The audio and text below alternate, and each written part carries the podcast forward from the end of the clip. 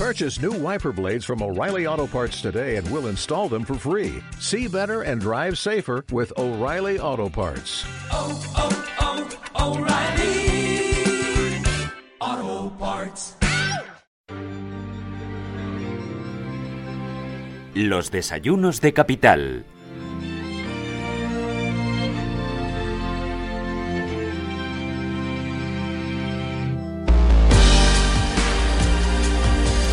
En estos desayunos hablamos con Ray Joffre. Acabamos de conocer datos correspondientes al cierre del año 2016. La farmacéutica ganó 7,66 millones durante el año pasado, un 12% menos que un año anterior. La firma achaca la caída de resultados a la nueva normativa fiscal. Pero la farmacéutica aumenta sus ventas casi en un 3% durante el último trimestre del año, encadenando así el tercer trimestre consecutivo de crecimientos, aunque el comienzo de año se vio afectado por un fuerte descenso en el consumo de antibióticos y también una débil evolución de su línea de complementos nutricionales. Pero la compañía ha destacado además eh, porque a lo largo del año 2016 ha realizado diversas inversiones para hacer frente al crecimiento industrial y comercial, que ha revertido también en el crecimiento de la plantilla y en la ampliación de la capacidad productiva y de mayores inversiones en I.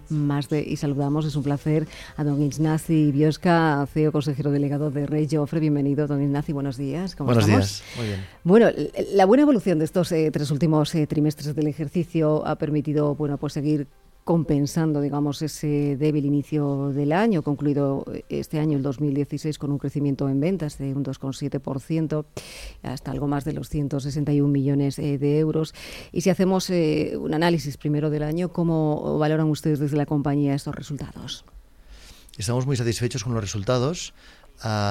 sobre todo porque ha sido un año, el año 2016 para Red Joffre, en el cual Nos hemos dedicado, nos hemos centrado mucho a seguir nuestro plan estratégico y a consolidar uh, como consolidarnos como compañía después de la fusión con la antigua Natraceutical el año 2015. Para nosotros ha sido un año en el que hemos avanzado en nuestro plan de negocio y ha sido un año en donde hemos dedicado a hacer inversiones importantes para acometer con mayores garantías a nuestro propio futuro. Esas inversiones al final han venido tanto por balance como CAPEX de inversión, pero también en cuenta de resultados por introducir o por incorporar en la compañía a determinados equipos comerciales para poder comercializar productos en áreas como el área ORL y respiratorio. Hemos incorporado equipos adicionales para dotar de más capacidad a nuestras plantas, sobre todo la planta de antibióticos en, en Toledo.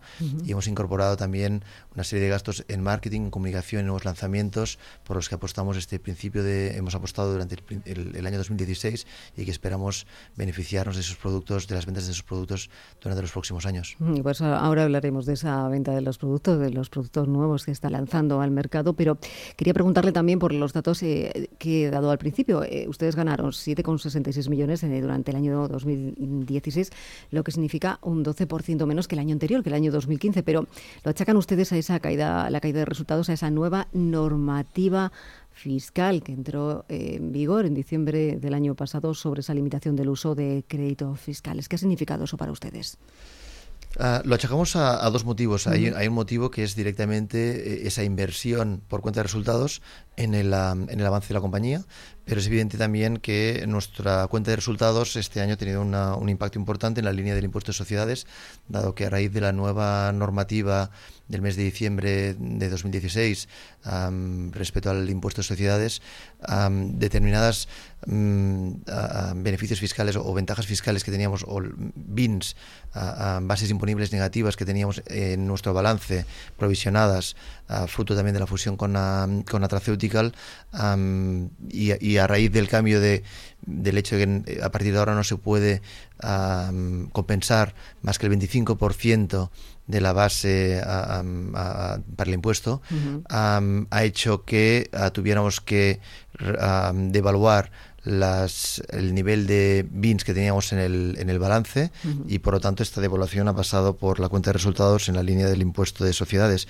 Eh, la línea del impuesto de sociedades ha subido hasta los 4.294.000 euros que sobre un beneficio antes de impuestos de 11.900.000, un porcentaje de más del 40%, ese efecto es el de introducir en esta línea esa devaluación de las bases ah, imponibles que teníamos en el balance, que siguen estando ahí, que la compañía las piensa seguir utilizando, uh, que nos seguiremos ah, teniendo esa ventaja, pero que no las podemos reflejar en el balance y por lo tanto las hemos tenido que, depreciar. De hecho, si nos fijamos las cuentas, la compañía ha tenido un crecimiento de, casi el 9% en el resultado antes de impuestos y es el, al, aplicar la línea de impuestos que no tiene que, ver con los impuestos realmente pagados, pero sí que tiene que ver con los impuestos contabilizados en la cuenta de resultados, pues es donde reflejamos este, esta, esta caída en el resultado neto. Decía usted el año pasado que los accionistas eh, recogerían dividendo a cuenta de los resultados de este año, eh, con los resultados en la mano. Eh, ¿Cuándo se va a producir ese momento, Inasi?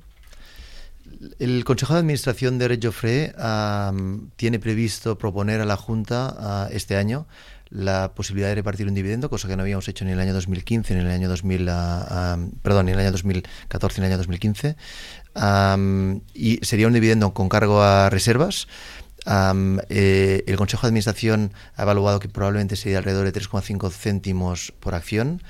Y lo que estamos todavía en, fase de acabar de decidir es cómo sería efectivo ese dividendo. Si sería un dividendo 100% en cash o sería un dividendo ah, mixto en ah, cash y en acciones o totalmente en acciones.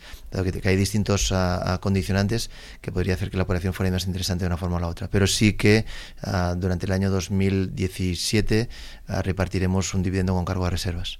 Hablamos de que también ha aumentado sus ventas casi en un 3% durante el último trimestre eh, del año. Eh, eh, quería preguntarle cómo ha sido la evolución de, las dos áreas de negocio, tanto de esa división de desarrollo y fabricación y también esa división de, especializada para terceros, desarrollo y fabricación para terceros. ¿Cómo se han evolucionado estas dos áreas?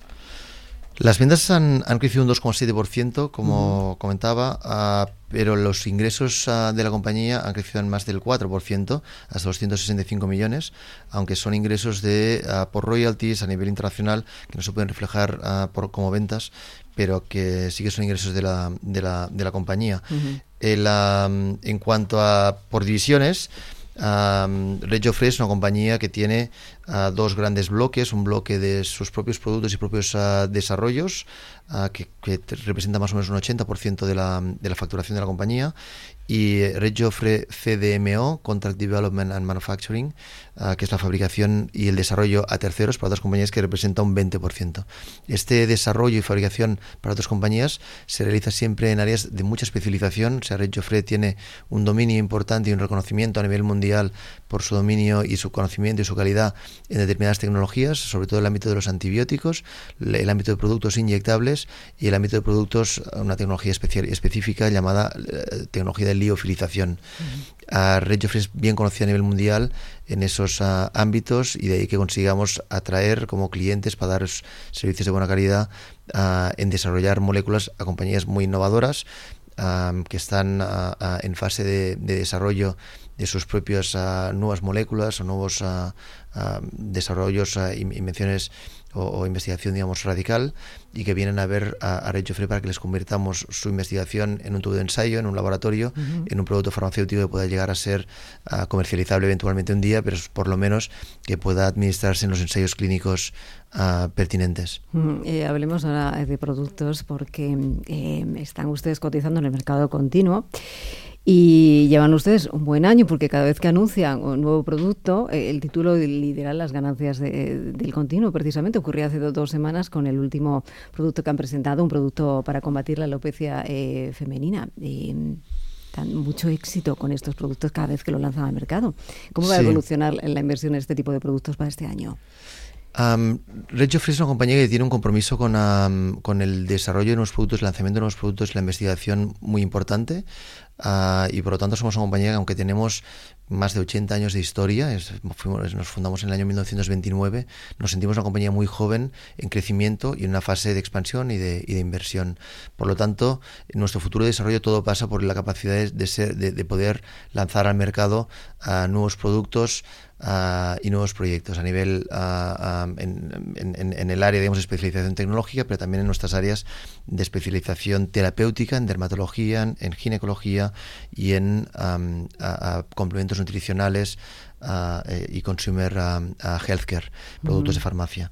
Em, en esos ámbitos ah, hemos tenido un excelente desarrollo en, dermatología y en ginecología y fruto de ello es, o, en esta línea, para acompañar este crecimiento vienen lanzamientos que hemos hecho ya a principios del 2017, como es el Complidermol 5 Alpha Plus, un producto especialmente dedicado para la, alopecia androgenética ah, femenina, es decir, la caída de, pelo ah, en el caso de las mujeres que es una problemática que si en el caso de, los hombres es relativamente bien aceptada, en el caso de las, de las mujeres normalmente viene acompañada de una visita a un médico, a un dermatólogo, y por lo tanto nosotros hemos creado un producto específico, estudiado y demostrado clínicamente que realmente tiene un beneficio para poder ayudar a prevenir esa caída de pelo en el caso de la mujer.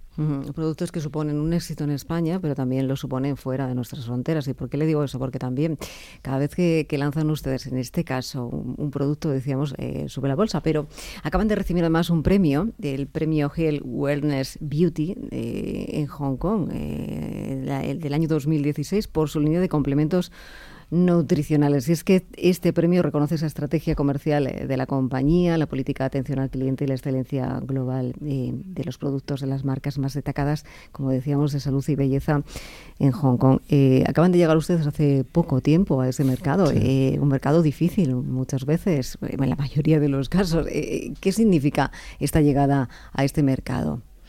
Em, el, mercado asiático para Rech es una, es una estrategia que llevamos trabajando desde hace años, con lo cual el hecho de que hayamos recibido este premio en Hong Kong nos acompaña, nos refuerza en la idea de que estamos haciendo las cosas bien hechas.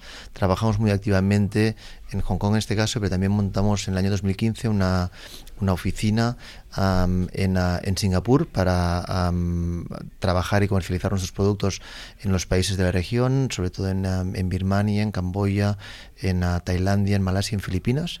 Ah, y también durante el año 2016 hemos tenido un crecimiento muy importante en un mercado tan complicado como es el mercado japonés, donde realmente hemos conseguido entrar en el mercado y en el primer año hemos conseguido generar las ventas de alrededor de, entre 3 y 4 millones de euros. Por lo tanto, ah, estamos muy satisfechos de la estrategia realizada ah, por durante los últimos años en el mercado asiático y entendemos también que el mercado, en cuanto a bolsa, ha sabido reflejar con, con, las últimas noticias aparecidas este, estas, estas buenas noticias, esta estrategia adecuada por parte de Red Joffre en el desarrollo en, en Asia. Y por lo tanto hemos visto un crecimiento en la cotización del valor de más del 18% en las últimas semanas, lo cual nos permite eh, estar razonablemente satisfechos del, de la estrategia que seguimos y del trabajo realizado. Y entendemos que el mercado nos reconoce ese, ese, ese, ese ese camino y esas ah, decisiones. ¿El mercado asiático eh, se ha convertido en un mercado prioritario para ustedes? Mercado asiático es un mercado prioritario, sí lo es. Ah, es un mercado donde hay un potencial de crecimiento muy importante, uh, donde el producto europeo está muy bien percibido, donde las marcas europeas tienen un valor muy importante y, que están dispuestos incluso a pagar un premium price, un precio por encima del que probablemente ah, se pagaría en, en, la propia Europa por producto de calidad europea y marcas europeas. Por lo tanto, Asia es ah, para nosotros un, un, ámbito de crecimiento importante. Y no estoy hablando necesariamente de China, estoy, estoy hablando de Japón y sudeste asiático sobre todo, aunque tenemos también, estamos eh, trabajando para poder entrar en, en China eventualmente. Y lo que sí que tenemos muy adelantado y esperamos que durante el año 2017 se pueda, mm, eh, pueda empezar a ver sus ah, frutos es la entrada en el mercado ah, de Indonesia. Indonesia es el cuarto mercado a nivel mundial en población. a veces no somos conscientes del, del, tamaño y, el, potencial que tiene un, un país como Indonesia. Ah, hemos conseguido entrar en el mercado indonesio de mano de una excelente partner comercial que nos va a acompañar y que nos va y con el que vamos a trabajar Inicialmente eh, hemos diseñado un proyecto de trabajar desde Europa para llevar el producto hacia, hacia Indonesia, pero incluso nos planteamos con nuestro partner local la posibilidad de, en caso de que realmente tuviéramos el éxito comercial que esperamos, a poder hacer inversiones locales en ese, en ese país, que por otro lado es muy proteccionista y por lo tanto es difícil de entrar y, difícil de penetrar, pero en este caso nosotros esperamos que durante el año 2017 podamos ya tener una presencia comercial en, Indonesia. Bueno, de esos retos, esas estrategias, le iba a preguntar ya casi para finalizar la entrevista cuáles son los retos eh, para este año que eh, acaba, bueno, de comenzar. Llevamos eh, tres meses, dos meses. para el año, ¿cuáles son sus retos?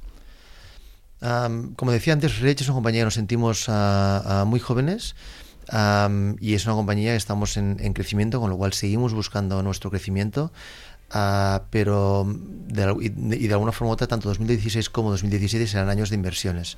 Por lo tanto, serán años en los cuales anticipamos a seguir invirtiendo para crear las bases adecuadas encima de las cuales el proyecto de Red Joffre se pueda ir consolidando y pueda ir creciendo de forma lo más exponencial posible, evidentemente.